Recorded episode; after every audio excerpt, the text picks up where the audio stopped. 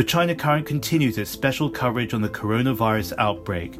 Go to our social media at The China Current and our website for interviews, videos, and podcasts. I'm James Chau. Thank you.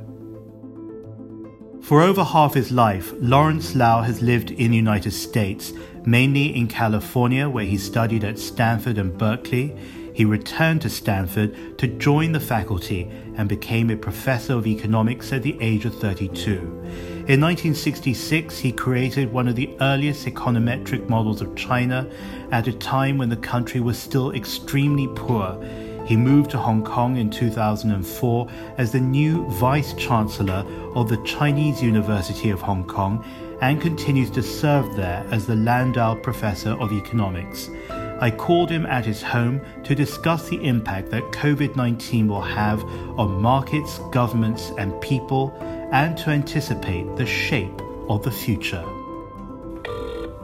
Hello? Hello, Professor Lau. Hi, James. How are you? I'm very well. How are you? Oh, I'm okay. It's been an unusual couple of weeks in Hong Kong where you are based. Tell me a little bit about what life has been like living with COVID 19. Well, actually, um, you know, it's um, it's not so bad. Um, you know, the we are not socializing very much, and uh, and my wife still goes to work every day, every weekday, and uh, my office, which is at the university, Chinese University of Hong Kong, uh, was just reopened this week, earlier this week, and uh, so I've been going there. Uh, I went there a couple of times this week and we're supposed to have the stagger shifts, so not all of them, not all of us will get sick all at once.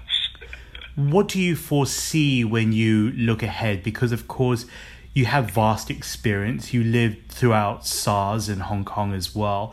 What do you foresee? What do you predict?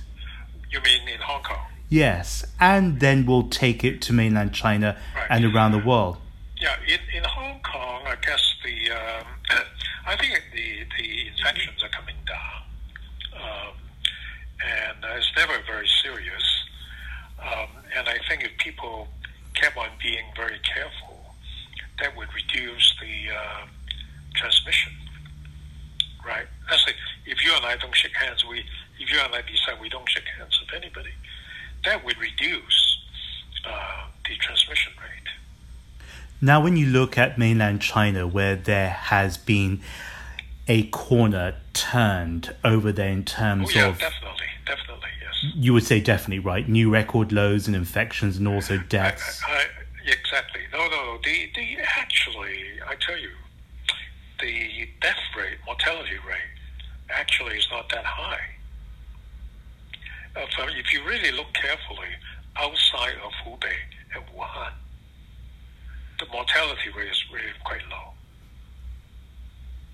Okay. Now that's not to say we should be cavalier about this, but uh, the honest truth is that people, very few people, relatively few people die. I think outside of um, uh, Hubei, the death rate is actually less than half a percent. And now they've almost closed the tap, at least in this wave of infections of cases outside of Hubei province. No, Hubei. But uh, I tell you one thing that uh, China has to stop doing, and uh, this is what I said in an op-ed to, just published a couple of days ago, that China should now get ready to become a blocking country as opposed to be a blocked country. Because after all this, China cannot afford to have people coming in from the outside and starting the epidemic again. Do you think that in a globalized, interconnected world, that that could truly work, though? That you can really stop infections by blocking people? Um, well, I mean, that's how uh, China succeeded by blocking everybody from Hubei. If we look internally No. at the national picture, Right. Do you worry about the gradual return of people to work? So, to refresh our audience, millions of people went Yes. back to their hometowns for Chinese New Year, happened to be Chinese New Year. And this holiday became very extended as the government tried to control the spread of the outbreak. Now that they're going to be returning to work, do you have worries about that? Well, you know, the uh, I worry about it, and uh, and the problem really is with the common people panicking. You know, I mean, I live if I live in Shanghai, hey, why should I let someone from Nanjing come in here? And that's what the World Health be Organization right? Has been be saying. right? But think about it this way: the worst that can happen is that this person is allowed in but quarantined for 14 days. So There's you, nothing wrong with it. so you think that even that we can travel, that we can move, but so long as we're careful and do it in a structured and in, and in an appropriately calm way. Exactly. I mean, you know, um, people coming into Hong Kong now, uh, many of them are subject to 14 days. And uh, people going back to the U.S., even if they are U.S. citizens from the affected areas, they are quarantined for 14 days. No? You know, so I think that is necessary.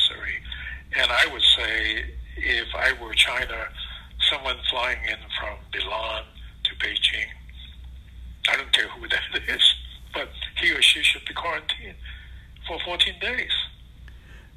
Could we look again at panic? You mentioned the word and fear and anxiety.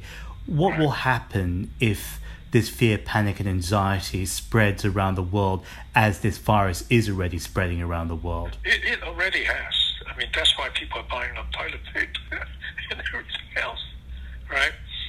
It, because uh, you know it is is panic is a little irrational, and one thing I suggested that we might go back to is to have this uh, um, WHO yellow booklet. Are you probably too young? But I remember my I remember having a book as a child, not traveling with it, but having a record from my GP. Exactly. But we used to have travel with it. It's a yellow booklet, and you have you know smallpox vaccination, cholera inoculation, yellow fever, etc. It's all recorded and has a date, and you have to keep them up to date.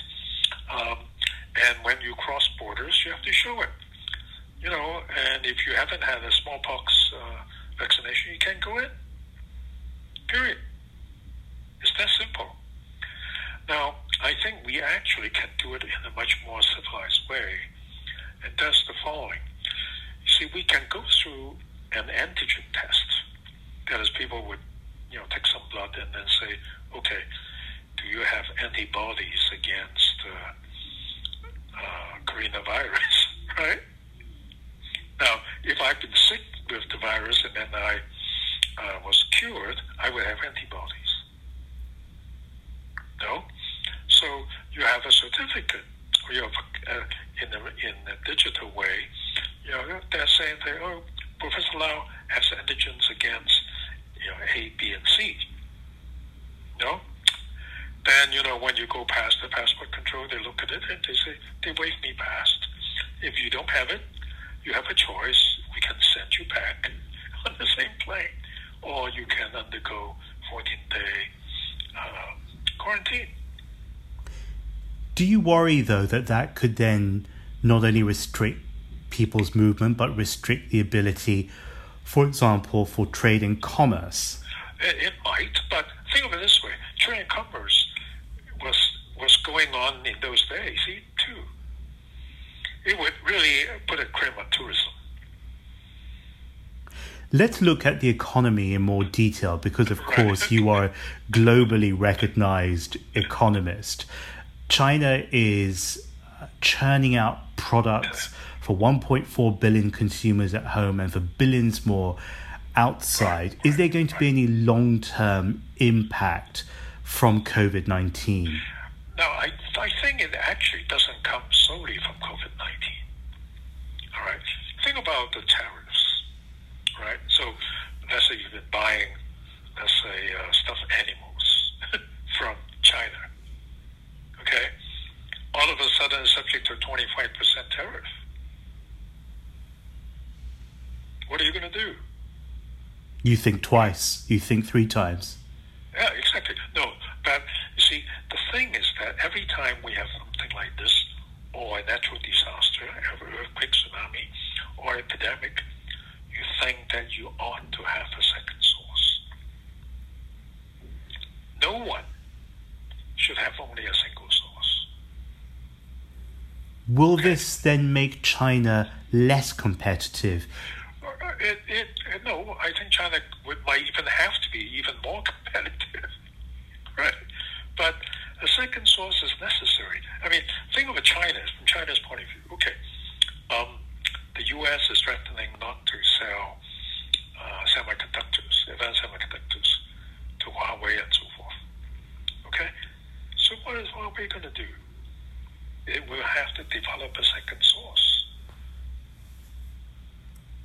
So, these were some of the points that came up in a recent piece that you wrote Yeah. for China US Focus. And I believe, if I remember correctly, you described this as a new era of globalization. Exactly, exactly, exactly. So it has to be a diversified form of globalization because it's too risky.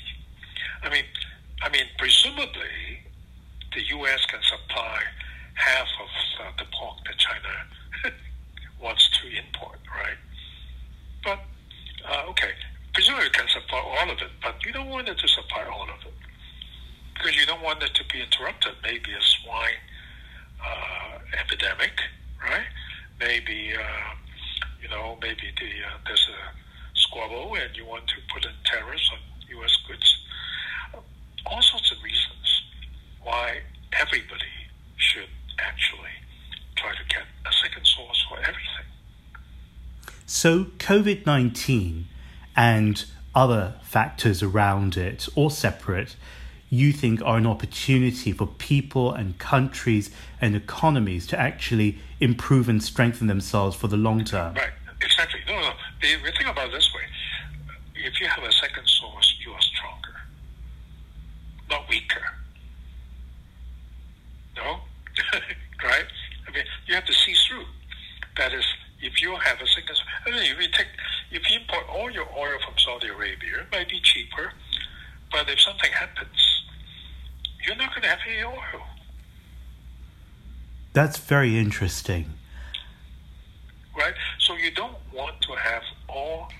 You want to have a second, at least a second source, or maybe a third source. I have nothing against a third or fourth source, but you have to have at least a second source.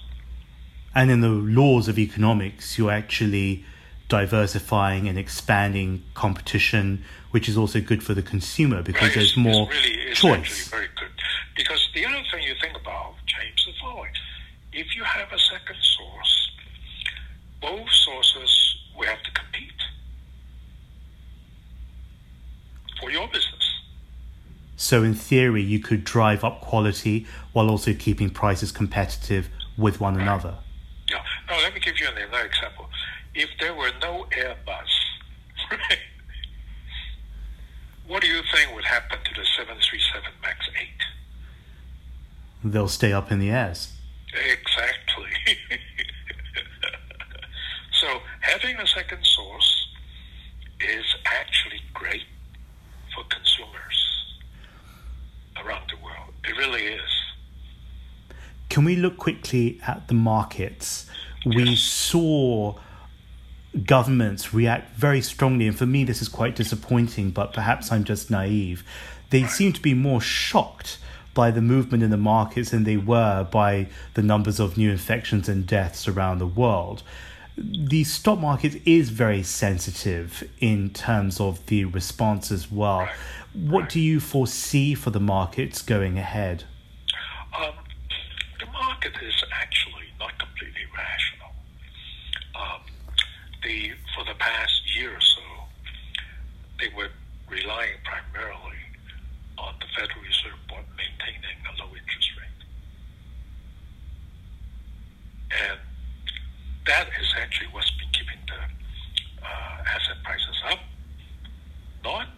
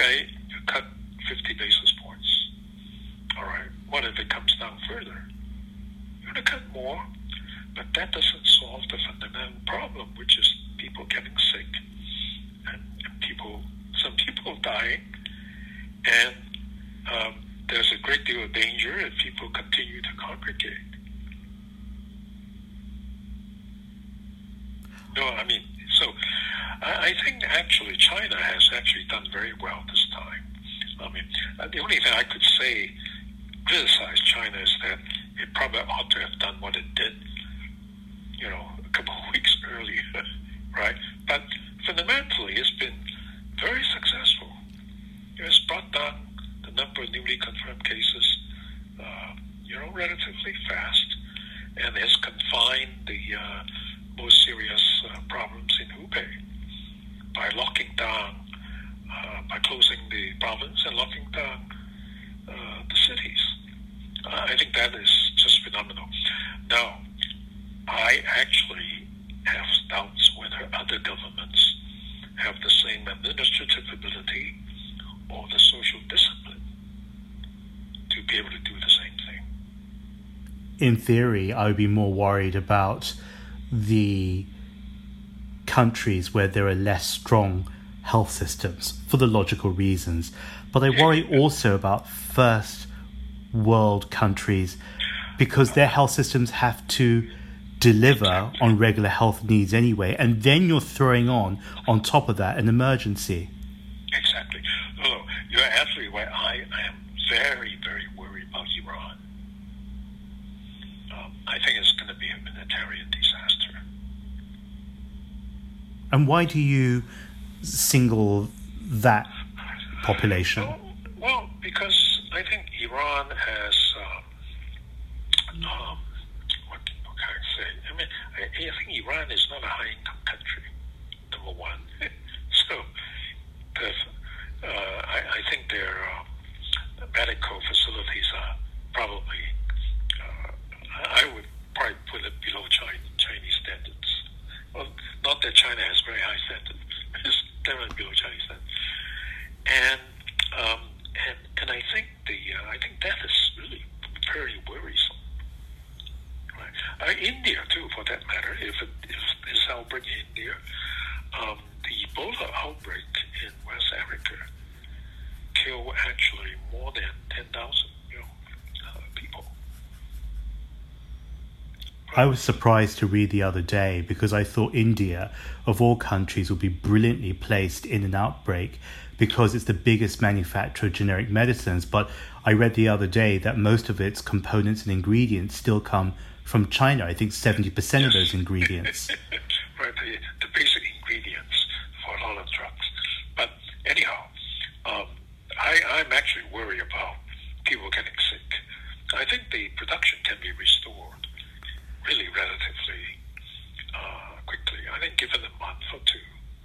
Um, you know, I mean, you, you mentioned the migrant laborers returning. That is a big problem, but I think it's a solvable problem.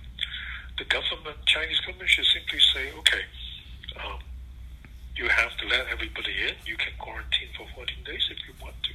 Tell every local government. That's that's the way it's going to be. May I ask you a different question and one based on a personal experience?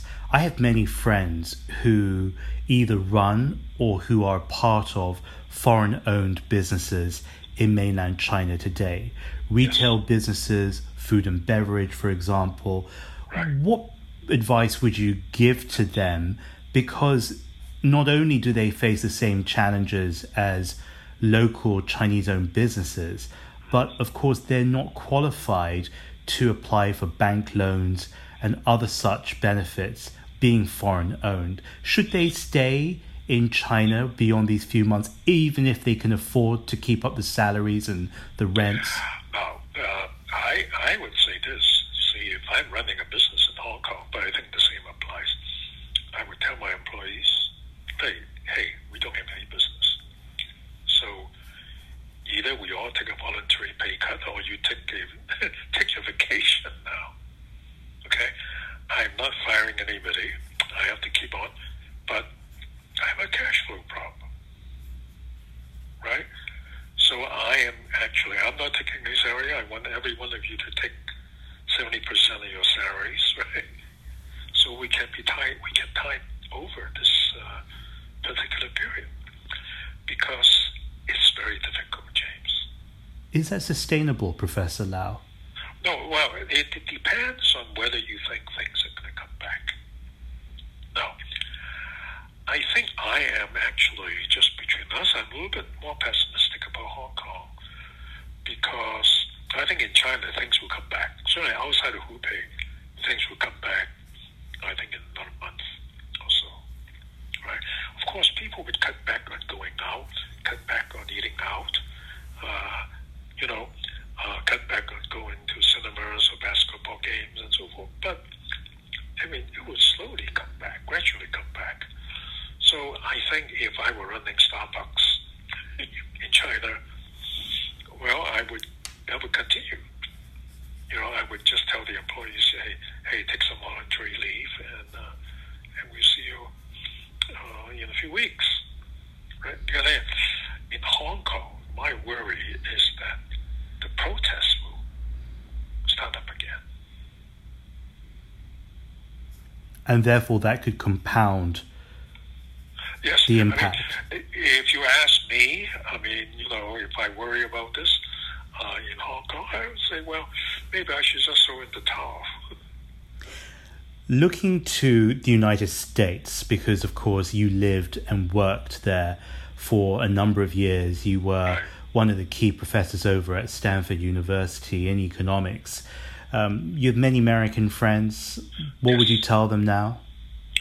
Um, I actually think that they ought to um, they ought to all exercise good personal hygienic practices. No shaking hands, no kissing and hugging, no touching and feeling. Right? So be a, a little less friendly than you normally are. Exactly. I mean, you know, because you don't know. You see, the, the problem with this virus is that um, it's a long incubation period, and you can go a long time for two weeks without any symptoms. And we don't know. And it could be spread, even when there are no symptoms. Right? That's a long period. Right? And you run into so many people every day. Um, if you shake hands with everybody, kiss and hug, your, pro- your probability of catching something is really very high. Well, I understand over in France they've put an end, or they're trying to put an end to kissing, which is part of the culture there of showing your social etiquette.